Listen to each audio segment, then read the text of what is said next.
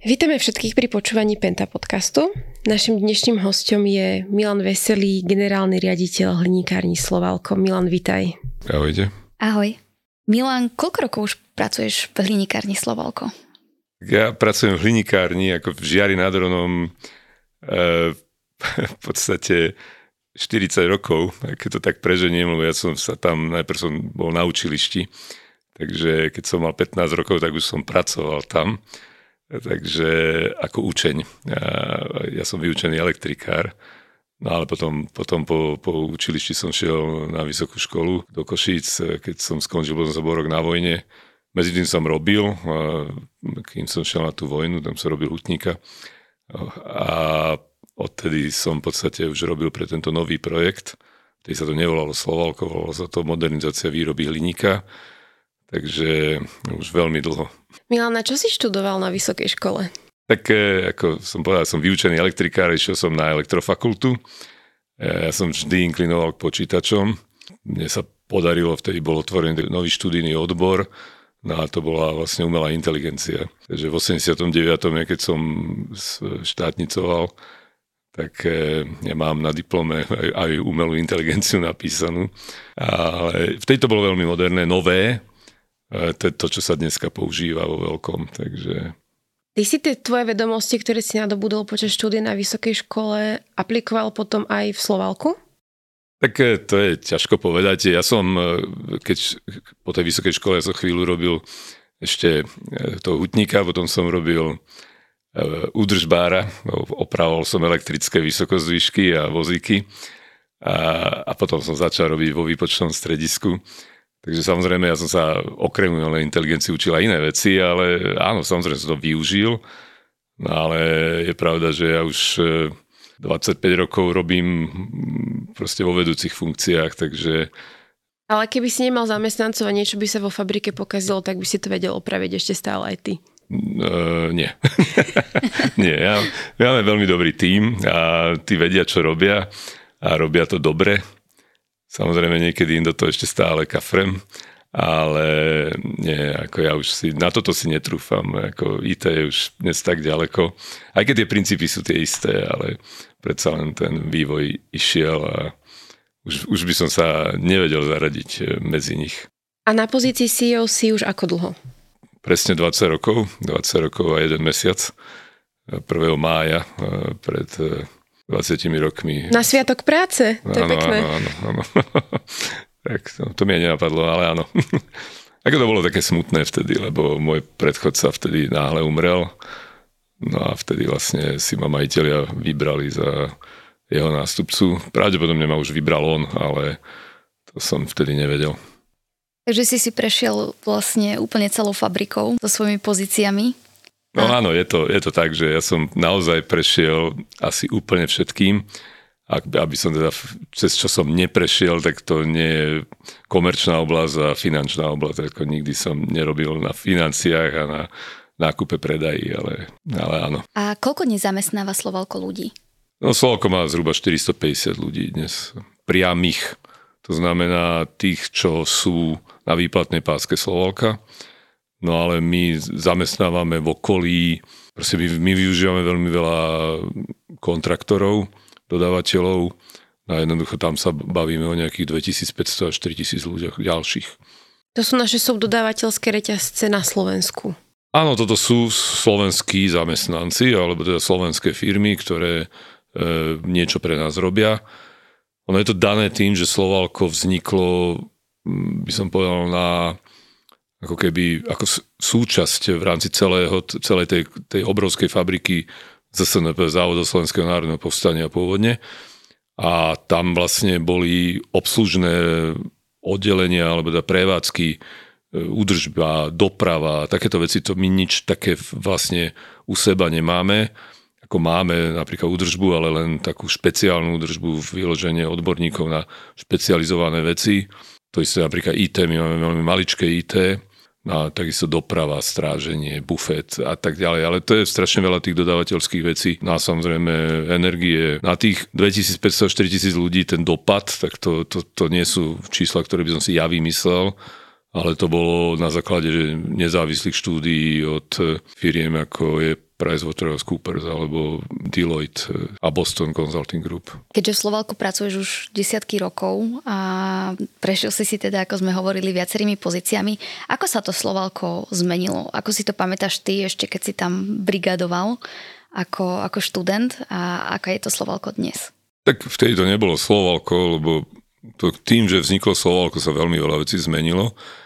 Ale ja si a to je také, až, až by som povedal, tragikomické, ale ja si to pamätám, keď som robil ešte toho hutníka, keď som robil na zmeny, na nočných a tak ďalej, tak e, napríklad e, ja som odlieval kov spôsobom, že som mal v krátkých rukávoch žiadne okuliare, žiadne rukavice, možno rukavice, hej, lebo to pálilo, ale žiadna prílba, e, a takto sme proste odlievali kov, sem tam to vybuchlo, bolo dobre veľmi rýchlo utekať, e, tak ako to, to prostredie bolo neuveriteľné z, z dnešného pohľadu. E, alkohol na pracovisku, ako to proste... Tomuto prišli... sa nepriznávaj, Milan. Ja neviem, som ja pil, ale tam sa naozaj tak pilo, že človek prišiel do práce triezvy a odchádzal ožratý. To som videl x takých prípadov, takže ako toto dnes neexistuje u nás. A v Slovalku naozaj to je, ten, to je obrovský rozdiel. Bezpečnosť práce, poriadok, disciplína, to, jak sa, a teraz nemyslím tú disciplínu v takomto slova zmysle, že niekto, ale proste, že sa dodržiavajú technologické predpisy, že, že ľudia vedia, čo robia a robia to tak, že si celkom myslím, že ich tomu nemusíme nejakými reštrikciami nútiť, ale jednoducho tomu rozumejú, prečo to tak má byť. A toto vtedy naozaj nebolo. To, ten, ale ako som povedal, to bolo, ja som tam robil v 85., 9., 91. roku minulého storočia, takže tam tie zmeny vznikali a Slovalko vzniklo v 93. Vtedy prišli Nóri, fabrika sa dokončila a to už boli, to už boli veľmi veľké zmeny v zmysle takom, že jednoducho od finančnej disciplíny, keď to už tam poviem, ale až po také tie detaily a hlavne to bolo pre mnohých nepochopiteľné, že niekomu záleží na bezpečnosti práce ľudí. A ešte ste mladé, ale nás za socializmu trápili v škole, tvrdili, že akí sú kapitalisti sviniari, ako vykoristujú ľudí, ako im nezáleží na ľuďoch. A zrazu v tých 90 rokoch prišli kapitalisti z Norska a záležalo im na ľuďoch a záležalo im na tom, aby sa ľudia mali dobré, aby boli pracovné podmienky dobré a to bola taká to zvláštna, zvláštne prekvapenie. Takže my máme také prezentácie, my tam stále hovoríme, že okrem toho, že keď sa Slovalko založilo, tak prišlo EBRD, ktoré zabezpečilo financovanie projektu, prišli Nóri, ktorí doviedli, boli vlastne nositeľmi toho, tej technológie a know-how bolo ZSNP, ktoré dalo Slovalku špičkových ľudí, ktorí sú tam dodnes a na nich sa naozaj dá spolahnuť. No a zvykol som aj to hovoriť, že bola dovezená západná kultúra. Taká tá podnikateľská kultúra a do nej patrí napríklad tá bezpečnosť. Ja, ja som počúval podcast s Martinom a keď ste to hovorili, ako vás prekvapili veci Slovalku. Takže, takže áno, niekedy, niekedy sa to mnohým zdá, že preháňame, ale viete, hutníctvo je ťažký, ťažký priemysel, ťažká práca a tie úrazy sa bohužiaľ stávajú a môžem vám povedať, že v mojej profesionálnej praxi najhorší deň, aký som kedy v živote mal, bolo, keď sme mali smrteľný úraz. Každý úraz je zlý, ale toto bolo niečo hrozné a neprajem to nikomu. A som strašne rád, že majiteľia dbajú na bezpečnosť, aj keď E, ja som nikdy nemal krátené bonusy za nič iné, iba za bezpečnosť. Sme nedosiahli výsledky, ale myslím si, že to stojí za to a tak ako Nori, takisto Penta e, jednoducho dbá na to, aby sa nerobili kompromisy bezpečnosti.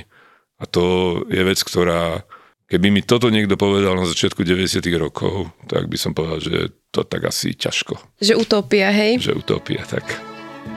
Táto práca pre mňa výnimočná je v tom, že pracujem v firme, ktorá od začiatku kladie dôraz na bezpečnosť, kvalitu, životné prostredie a na rozvoj svojich zamestnancov. Ja by som si ťa ešte opýtala na tú bezpečnosť, ale iba, iba doplňujúcu otázku. Penta vstúpila do Slovalka kedy?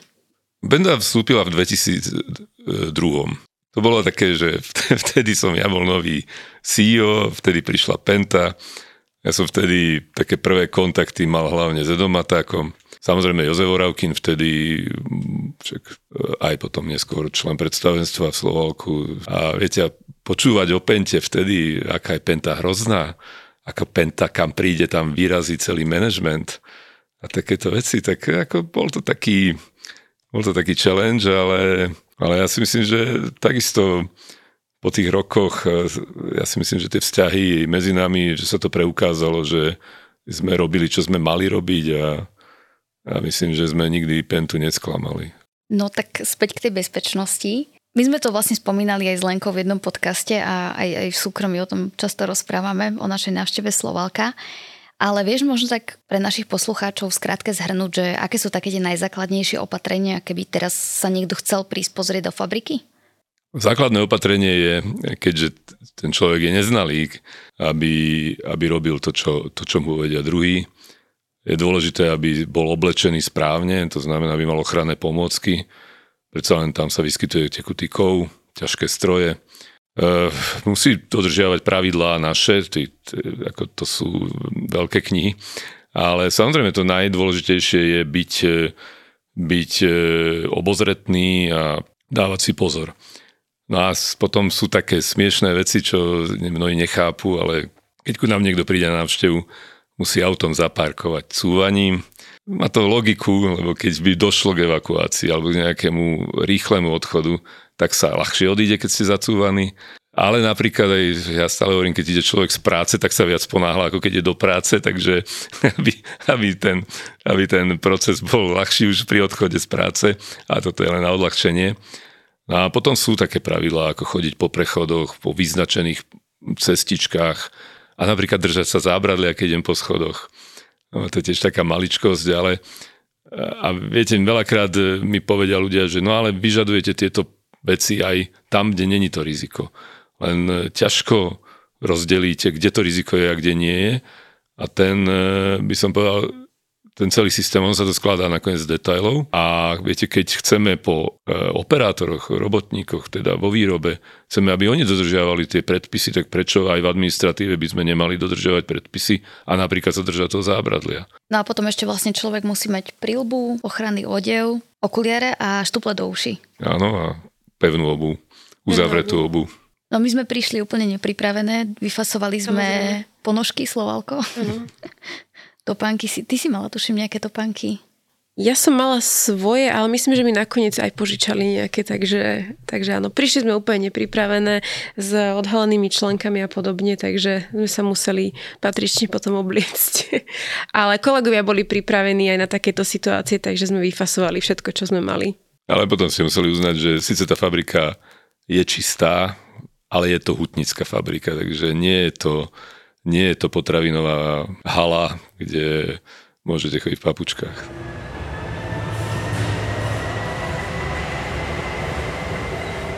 Milan, ty si spomínal, že teda v Slovalku zamestnávate niekoľko stoviek zamestnancov, že je na vás naviazaný veľký subdodávateľský reťazec, že tá výroba hliníka v Žiari má veľkú históriu. Vedel by si nám trošku viacej povedať o tom, kedy to všetko v Žiari začalo, prečo práve v tejto lokalite a odkedy vlastne ten žiar uh, je prispôsobený tej výrobe hliníka a má tam takú veľkú tradíciu, ako to všetko začalo? Samozrejme, až taký starý nie som, takže to si nepamätám, ale, ale e, to bolo po druhej svetovej vojne, Slovensko sa industrializovalo, takže hľadali sa projekty a jedna vec bola, že hliník ako strategický kov, že by sme si ho mali vyrábať sami tak e, vtedy došlo k rozhodnutiu, že sa bude stavať hliníkáreň. Tam sa hľadali lokality, jedna mala byť niekde pri Dubnici nad Váhom a tak ďalej. Neviem a neviem, či to niekto vie úplne presne, prečo bol vybratý žiar nad Ronom. Úplne pragmaticky, keď sa pozriete na hliníkáreň, potrebujete dve základné veci a to je elektrická energia a surovina. Žiari nad Ronom nebolo ani jedno, ani druhé. Takže z tohto hľadiska to tiež nemá nejakú úplnú logiku. No ale postavila sa hliníkáren, takže sa začala, začal sa stavať žiar nad Ronom, ako niektorí to volajú, že začali stavať ubytovňu. A to bolo v tých 50 rokoch a v 53. sa vyrobil prvý hliník. A ak sa tá fabrika spustila, tak tým, že žiar je v kotline, tak tam nie sú také veľmi silné vetry. No a zrazu vedľa, čo bola obec, sa volala Opatovce, tak e, tam najprv začali hynúť včely, potom začali hynúť kravy no a vtedy tí kompetentní, alebo teda zodpovední, alebo už aj možno menej zodpovední, ale a menej zrazu, kompetentní. A menej kompetentní, tak e, došlo nakoniec tomu rozhodnutiu, že vlastne tú obec musia vysídliť. A vlastne tých ľudí presťahovali do Žiaru. A toto je napríklad jedna z takých veľkých krívd, ktoré postavenie hlinikárne tam zaznamenalo. Čiže to bolo neekologická výroba. Na tú dobu Vtedy sa až tak asi nehľadilo na, na ekológiu, ale jednoducho ten, tá výroba tam začala, ľudí odsťahovali. Fabrika sa postupne rozrastala, lebo však, tam sa aj hneď od začiatku robil aj oxid hlinitý, to je vlastne surovina, z ktorej my dnes vyrábame hliník. Bauxit sa dovážal z Maďarska na výrobu oxidu hlinitého. No a tie elektrolizné PC, to bola Cederbergová technológia, to je je to elektrolizér, ale on bol odokrytý, to je, proste tie, všetky tie výpary z neho odchádzali do ovzdušia. Ešte tam taká vec, tam je tzv. v tom elektrolizéri, ako v každom elektrolizéri je jedna časť je anoda tá anóda, ona sa spiekala až priamo v tom elektrolizéri, zase to bolo odokryté, takže boli tam obrovské výpary dechtov, to sú karcinogény, boli tam obrovské a veľké výpary floridov. E, tie floridy počas, keď sa dostávajú do styku s vodou, vzniká z toho kyselina fluorovodíková pri určitej e, konštelácii, tak napríklad na, sklá tam boli naleptané, priesvitné sklo sa stalo po roku dvoch e, nepriehľadným, bolo mliečne, lebo naleptala tá, tá kyselina, ktorá vznikala z tých exhalátov, takže to prostredie bolo veľmi, by som povedal, nehostinné. No a v tej, v tej, v tej prevádzke robili ľudia samozrejme asi to malo vplyv, ja tie štatistiky nepoznám, ale určite to malo zlý vplyv na zdravie tých ľudí. No a tá ekológia jednoducho tú fabriku stále sa snažili zlepšiť, ako bolo veľmi veľa vylepšení postupne, no ale to nebolo udržateľné, lebo tá technológia ako taká je proste neopraviteľná, aby bola ekologická alebo nemodifikovateľná. Takže v roku 86 došlo k rozhodnutiu, že sa zmodernizuje výroba. A to znamená, že sa postaví nová hala, kde sa hliník dnes vyrába a to bola už technológia v tom 86 sa podpísala zmluva s Norsk Hydrom, naši dnešní majiteľia, spolumajiteľia. A vtedy mimochodom sa podpísala taká istá zmluva ešte aj vo Venezuele, tam sa tiež postavila úplne rovnaká linikáreň s rovnakou technológiou. A vlastne vtedy došlo k tomu, že sa bude modernizovať, lenže 80, kým sa to začalo stavať, prišiel, prišla sametová revolúcia, prišla zmena systému, chvála Bohu, ale čo to malo ako negatívny dopad, že zrazu nebolo financovanie, takže ZSNP ešte ako štátny podnik, tak vlastne tam nebolo veľmi zabezpečené financovanie toho projektu, takže sa hľadali cesty, ako bývalé vedenie ZSNP hľadalo cesty, ako to financovať No a potom sa podarilo to, že Európska banka pre rekonštrukciu a rozvoj EBRD vstúpilo do projektu, ale oni mali podmienku, že do toho chcú aj nejakého priemyselného partnera. To logicky vychádzalo na hydro, takže došlo k dohode, no a vtedy vlastne vzniklo Slovalko, a vlastne do Slovalka ZSNP vložilo majetok, to znamená rozostávanú fabriku a EBRD a, a Nori do toho vložili kapitál a vlastne tak sa dokončila fabrika s tým, že v 95. sa potom vyrobil prvý hliník už novej technológii. Trvalo to dosť dlho, ale podstate, ak som povedal v 93. Ja, ako vzniklo Slovalko, tak ja som bol v tej prvej vlne zamestnaných v Slovalku. Ja som v novembri 93 sa stal zamestnancom Slovalka No a my vtedy ešte vlastne sa len stávalo. Aj keď ja už som predtým robil pre ten projekt modernizácie, no a potom vlastne v 96. dobre pamätám, sa odstavila stará výroba. A to bola podmienka. To bola podmienka EBRD. A mimochodom jedna podmienka bola, že sa vyrieši aj e, tá červená skládka, že sa to bude sanovať. No a vlastne to sanovanie nakoniec dokončila až Penta, takže až v 2005 6 či kedy to bolo, možno aj neskôr. A to bolo mimochodom, to je odpad z toho keď sa z bauxit spracuje na oxid hlinitý. Kalové pole je v podstate odkalisko hnedého a červeného kalu, ktorý pochádza z výroby oxidu hlinitého. Keby sa nepristúpilo k rekultivácii odkaliska, došlo by k takému nahromadeniu alkalických vôd, čím by došlo k poškodeniu okolitých pôd, podzemných vôd, ale aj povrchových vôd. Dobre, čiže v 96. sa ako keby komplexne zatvorila stará výroba, stará fabrika a začalo sa vyrábať hliník už podľa týchto nových a ekologických štandardov, čo vlastne priviedlo Slovalko e, do stavu, kedy o nej hovoríme ako o jednej z najekologickejších výrobcov hliníka na svete. Je to tak? No je to tak, e, aj keď tá technológia je z 80 rokov, ale opäť poviem aj tou disciplínou, ako prevádzkujeme tú fabriku, my dosahujeme parametre, ekologické parametre na naozaj, naozaj svetovej úrovni. To je málo hliníkární, ktoré majú lepšie parametre. Napríklad v tých Floridoch, to som spomínal, to je jedna z takých vecí, čo sa sleduje. Technológia mala garantované, že bude, bude produkovať 0,7 kg Floridov na tonu hliníka. My dneska produkujeme 0,2, 0,25 Čiže, a to už nie je ani tak o technológii, to je o disciplíne, o tom, ako, ako prevádzkujeme tú fabriku. Takisto CO2, e, my v Slovalku vyprodukujeme zhruba 1,6 tony CO2 na tonu, na tonu hliníka, čo je proste svetový štandard, alebo špička, alebo štandard pri tých špičkových fabrikách.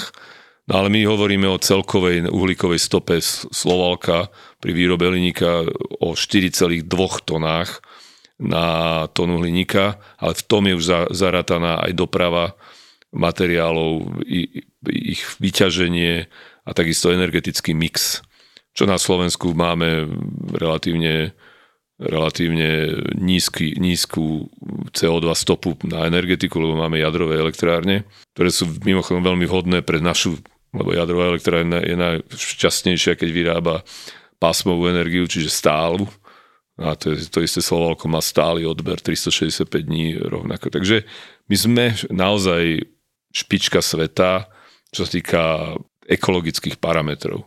Aj samotnej účinnosti výroby na danej technológii nikto na svete nemá lepšie výsledky ako my. Tak možno taká pikoška pre poslucháčov, ak, si nebudeš, ak nebudeš vedieť, tak nemusíš odpovedať. Čo sa stalo s tou venezuelskou fabrikou, ktorá bola postavená podľa rovnakých parametrov ako Slovalko? Vyrábajú hliník a sú rovnako ekologicky ako Slovalko? No, nemám úplne presné údaje. Za prvé bola oveľa skôr postavená, ale tá fabrika nikdy nefungovala dobre. Dva, dva veľké problémy. Za prvé mali tam, pokiaľ viem, veľa výpadkov elektrickej energie, čo tú technológiu narúša. No ale samozrejme a to si myslím, že to je tiež jedna z vecí, čo, čo nikto na svete nemá tak dobrý tým ľudí, ako máme my v linikárni. Ja som o tom presvedčený, že, že nenájdete takú fabriku tak dobrými ľuďmi, ako sú naši. Takže to robí o tom, čo som povedal, tie parametre dosahujeme oveľa lepšie, ako boli garantované alebo, alebo navrhnuté. O tom toto je a, a pokiaľ viem, tak tá venezuelská hlinikárne stále funguje. Tam, tam tých liniek bolo viac, toto je jedna z nich. Fungovala, ale nikdy nefungovala tak dobre ako táto. Ty si spomenul, že, že produkujeme málo emisí a je to spôsobené aj tým, že berieme energiu z jadra.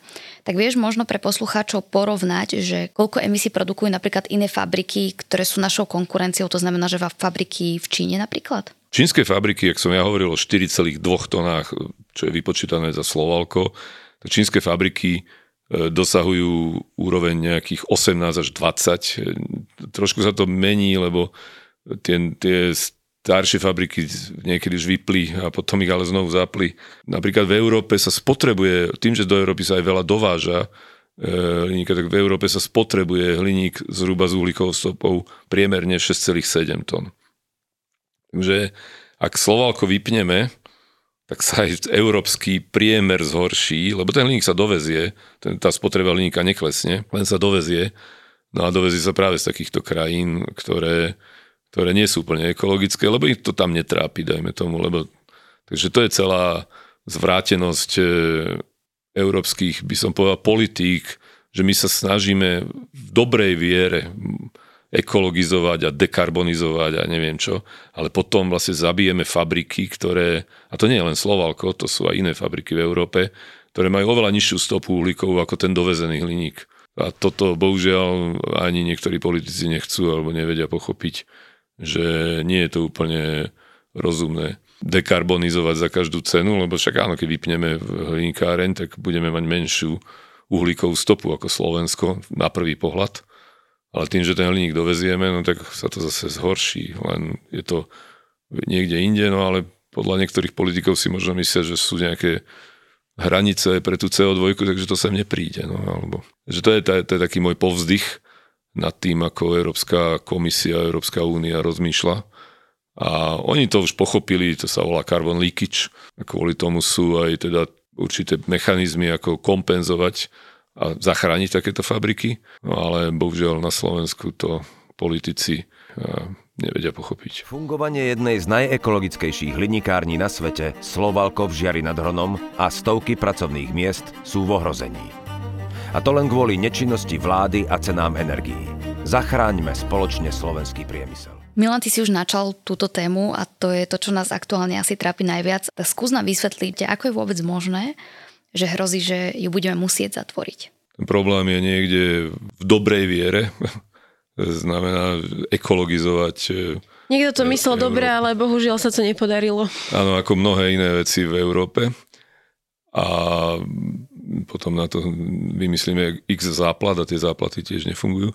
Ale problém je jednoducho v tom, na výrobu hliníka potrebujete strašne veľa energie. A na jednu tónu hliníka potrebujete 13 MWh elektrickej energie na, na to, aby ste odtrhli kyslík od hliníku a vlastne ostane vám hliník a vyrobíte, vyrobíte kyslík. To je taký prvý pohľad, len bohužiaľ to sa deje pri 960 stupňoch e, v tej, v tej elektrolíznej peci a tam nič nevydrží, len uhlíkové anody a ten uhlík e, proste s tým kyslíkom zreaguje a vyrobí sa CO2. Takže my produkujeme tú CO2 a to je jeden problém, ktorý Európa pochopila, že vlastne hliník sa ináč nedá vyrábať, tak e, tým špičkovým najlepším fabrikám, e, ktoré takto vyrábajú hliník, dáme 80% tých povoleniek, lebo tie CO2 si musíte kúpiť, tzv. povolenky, e, týmto špičkovým hliníkárňam zadarmo a tých 20% to si musia dokúpiť približne. A toto sú vlastne tie, tiež je to kompenzácia, ale to je tá priama kompenzácia, ktorá je rovnaká v celej Európe, to znamená Slovalko alebo nemecká fabrika, alebo španielská, francúzska fabrika, sme na tom rovnako. Sme síce už v tomto v nevýhode oproti svetu, lebo tých 20% si musíme dokúpiť, čiže to Čína si nemusí dokupovať nič. No ale čo je horšie, tým, že my potrebujeme veľmi veľa elektrické energie a tá nás, tá nás stojí za normálneho sveta zhruba tretinu nákladov, ale dôležité je to, že my, že my potrebujeme kúpiť elektrickú energiu. A vďaka tomu, že v Európe je snaha dekarbonizovať výrobu elektrickej energie, tak tí výrobcovia elektrickej energie, keď vyrábajú elektriku z uhlia alebo z plynu, keď vytvárajú CO2, oni si musia kúpiť všetky tie povolenky, tam nedostávajú nič zadarmo, no ale oni to logicky prenesú do ceny, do ceny elektrickej energie. Na toto tiež Európska únia pochopila že tá zvýšená cena elektrickej energie je nefér. Hliník sa nedá ináč vyrobiť, nedá norma, no nejaký normálny medziak vyrobiť ináč ako práve tým elektrolytickým rozkladom. Takže Európska únia pochopila, že to je nefér, aj keď sú to ekologické fabriky, platia strašne veľa za elektriku a tým pádom vymyslela tú kompenzáciu. Lenže na rozdiel od tej priamej kompenzácie, tie povolenky, čo vám dávajú zadarmo, tak tu povedala, že záleží na národných vládach. Takže slovenská vláda, vlády, ešte predchádzajúce, zaviedli síce kompenzáciu, ale zaviedli taký zákon, kde máte napísané, ako to má byť. A je tam potom taká veta, že ale keď nie, tak minister životného prostredia a minister financí to môže urobiť úplne ináč. Takže ten zákon keby nebol. A toto je problém pre nás, lebo my nevieme podľa toho existujúceho zákona, nevieme, ako sa bude e, tá kompenzácia alebo tie podnikateľské podmienky u nás vyvíjať v najbližších rokoch. Na rozdiel od Nemecka, kde to majú v zákone fixne dané, a v Čechách a Čecha síce nie je hliníkáreň, ale iný priemysel má, toto nie je len o hliníkárniach.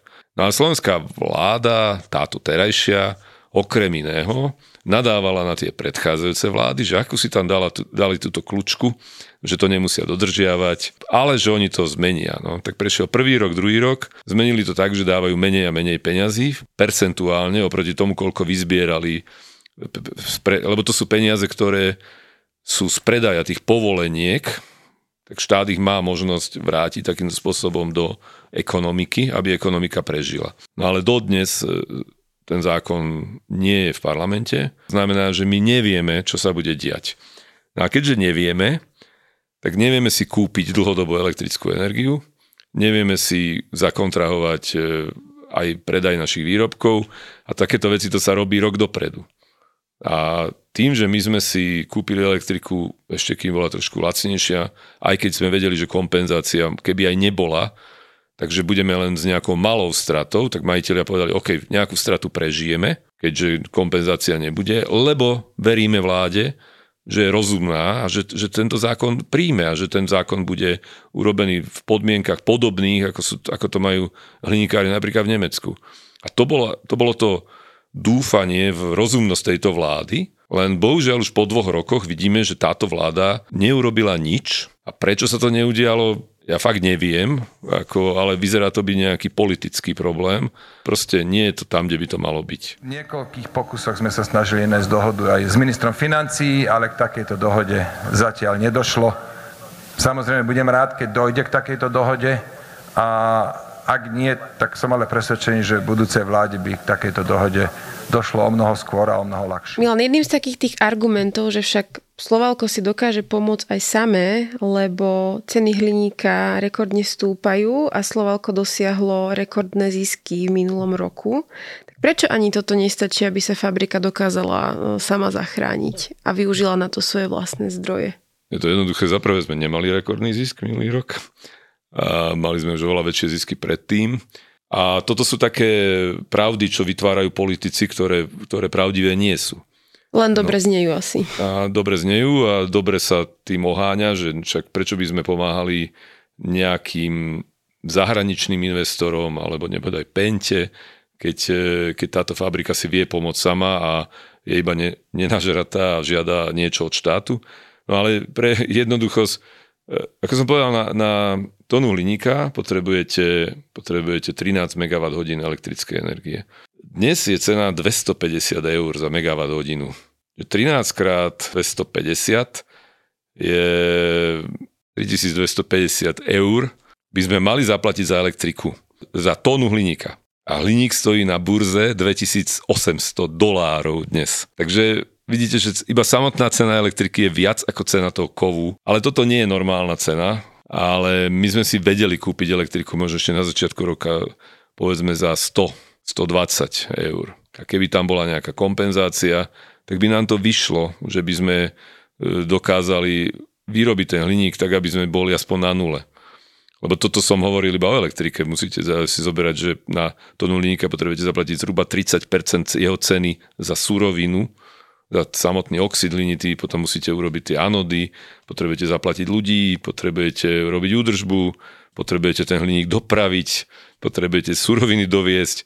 Proste, čiže to nevychádza, ale dobre, teraz tá cena elektriky je úplne šialene vysoká. A to je ten problém. Keby bola vláda minulý rok ten zákon prijala a prijala ho s nejakými rozumnými parametrami, ktoré by boli podobné tým, čo sú na západe. Keď tá cena sa hýbala, síce bola šialene vysoká, 80, 90, 100 eur, ale už by sme si kúpili tú elektriku, lebo by nám to vyšlo, lebo by sme vedeli, že v tej cene elektriky, ako som hovoril, tam je veľká časť CO2, ktorá by bola kompenzovaná, tak my by sme si kúpili tú elektriku, lenže tým, že vláda nekonala, tak nás dostala do situácie, keď už dnes si nevieme tú elektriku kúpiť a preto je tá budúcnosť Slovalka veľmi ohrozená v, v tom zmysle, že, ako som povedal, my nedokážeme cenou kovu zaplatiť ani len tú elektriku na budúci rok. Takže jednoducho nič nám neostane, len to vypnúť. Prečo by nebolo riešením napríklad fabriku dočasne vypnúť úplne, kým, ja neviem, kým by nebola nová vláda alebo kým by nebola elektrina lacnejšia? Nie, tá úvaha je správna, ale toto je práve tá vec, ktorú ja dúfam, že keď, sa, keď aj dojde k vypnutiu fabriky, takže ju reštartneme. Ale to sa stane len vtedy, ak budeme vedieť, že sa nám oplatí ešte vôbec na tú tému sa sa tým vôbec zaoberať. A to znamená, že ten zákon potrebujem aj dneska, keď hovorím, že už nám ani nepomôže, nepomôže nám na to, aby sme vyriešili budúci rok. Tie čísla sú šialené pri tých 250 eurách za megawatt hodinu na budúci rok. To nijako nevíde a to by bol to by jednoducho, keby sme nechali fabriku bežať, tak pôjdeme veľmi rýchlo do bankrotu. My sme nemali ako zaplatiť tú elektriku. Takže naša cesta bude jediná to vypnúť. Majiteľia majú záujem o to, aby sa tá fabrika vypla len na chvíľu. Sice budúci rok stojí elektrika 250 eur, ďalší rok stojí 180 eur a ten ďalší rok stojí 140 eur. Takže e, tá cena v tom vzdialenejšom horizonte e, je, je priaznivejšia. A keby sme vedeli, že máme kompenzáciu, tak vieme, od tie dva roky si kúpiť tú elektriku, na dva roky to vypnúť, no len zase si treba tiež uvedomiť jednu vec, že to, ten reštart fabriky sú desiatky miliónov eur samotný reštart. Čiže keď to vypnete a chcete to naštartovať, tak okrem toho, že, sa, že máte jeden problém, ak vám náhodou idú ľudia, že nebude tam mať kto robiť, tak potrebujete obrovské peniaze do toho, aby ste ten reštart urobili. A koľko eur to asi môže stať takýto reštart približne? 80 miliónov. Takže nie je to iba zapnúť, vypnúť. Nie, to nie. Bohužiaľ nie. Mám obavu, že po zastavení výroby vznikne ďalšia hladová dolina. Veríme, že znova pôjdeme na plný výkon a táto fabrika bude pokračovať ďalej. Vám ale predsa musia dávať e, tí kompetentní nejaké argumenty, že prečo to tak dlho stojí a prečo ako keby nechcú, nechcú priemysel na Slovensku pomôcť. Nemáme nejakú dobrú informáciu, že prečo to stojí a komu sa to nepáči a či sa im nepáči to, že máme norského investora, alebo sa im nepáči iný investor, nejako neviem. Ja by som ešte pre posluchačov doplnila, že tie kompenzácie, o ktoré my žiadame, to nie je žiadna ako keby pomoc navyše alebo čokoľvek, čo by sme pýtali, pretože hospodárime. Je to úplne štandardný mechanizmus, ktorý funguje v rámci Európskej únie. Sú to, sú to jednoducho peniaze, ktoré na tom účte Envirofondu ležia. To je tam, myslím si, že Milanov Prav má cez miliardu eur. Áno, presne tak. To sú peniaze, ktoré boli vyzbierané a boli použité, bohužiaľ, oni sú účtovne tam. Ja už by som povedal, dobre, vykašleme sa na to, čo tam bolo, ale však opravme to, urobme ten zákon tak, že tie výnosy z predaja povoleniek, nech ide všetko do Envirofondu a nech sa použijú tie výnosy na dekarbonizáciu priemyslu, však to je dôležité, že ako to nikto nespochybňuje, ale zároveň ochráňme priemysel, ktorý už dekarbonizovaný je.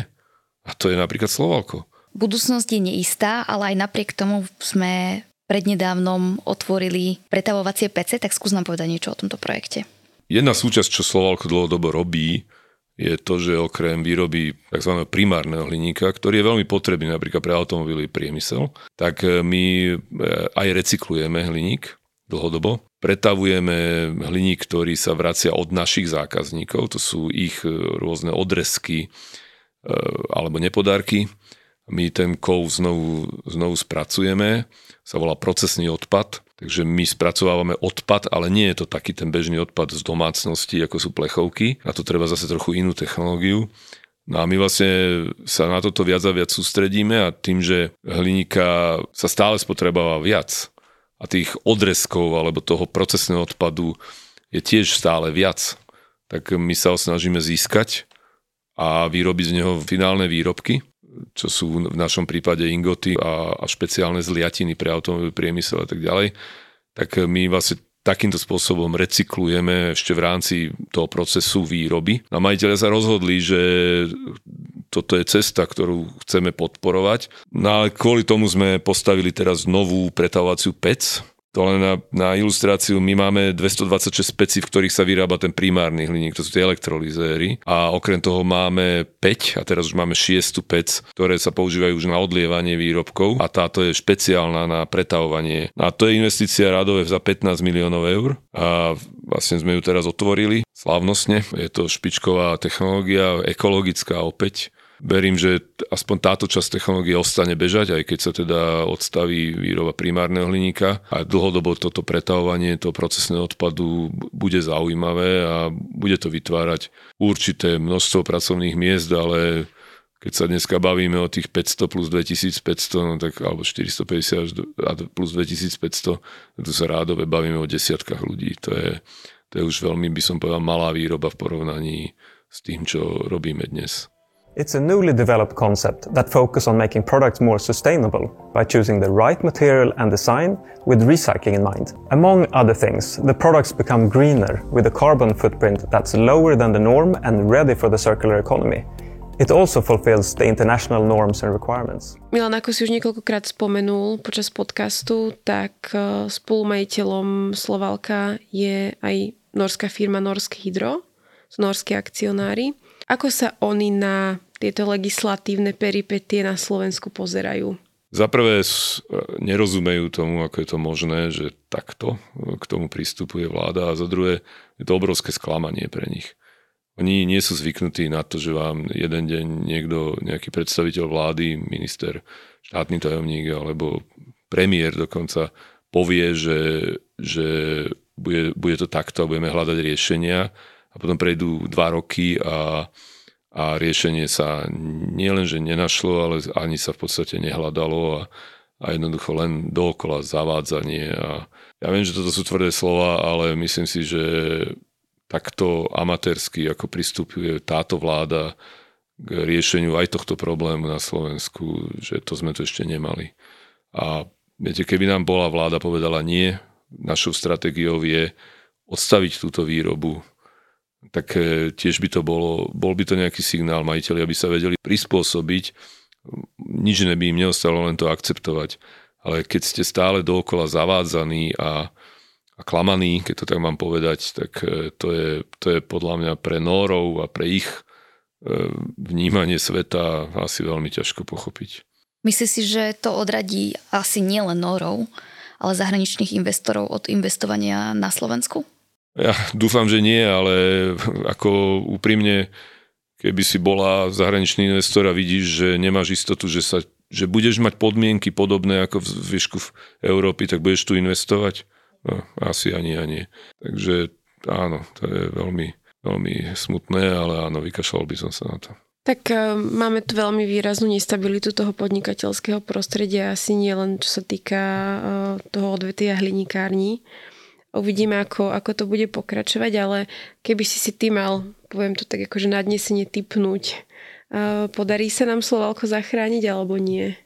Ja verím, že áno. A, a čo ma k tomu vedie je to, že ja proste stále verím nejaký zdravý rozum a jednoducho to predsa nemá logiku odstaviť jednu z najlepších fabrík na svete. Hliník je strategický kov, jeho potre- je potrebný, stále ho budeme dovážať alebo vyrábať tu. Niekto to musí pochopiť, že taká fabrika má nárok na to, aby tu bola, aby, aby prežila. A ešte hlavne, keď si naozaj, ja to teraz nechcem sa nejak e, tváriť, ale jednoducho mať investorov, ktorí, majiteľov, ktorí sú takí trpezliví, že už sa na to, ako sme povedali pred chvíľou, nevykašľali, tak e, ja ako za nás, za fabriku, za manažment, za ľudí, my urobíme všetko preto, aby tá fabrika bola zachránená. A ja som o tom presvedčený, že riešenie existuje a snáď ten zákon bude prijatý a my budeme vedieť, aká nás čaká budúcnosť a podľa toho sa budeme vedieť zariadiť. Milan, tak držíme palce tebe aj, aj celému tvojmu týmu. Tak ďakujeme, že si prišiel. Ďakujem aj ja. Ja pozdravím všetkých poslucháčov a dúfam, že to naozaj dopadne dobre. Ako ja si to želám, určite to želajú všetci ľudia, takže na to tak aj bude. Ďakujeme a prajeme šťastnú cestu do žiaru. Ďakujem.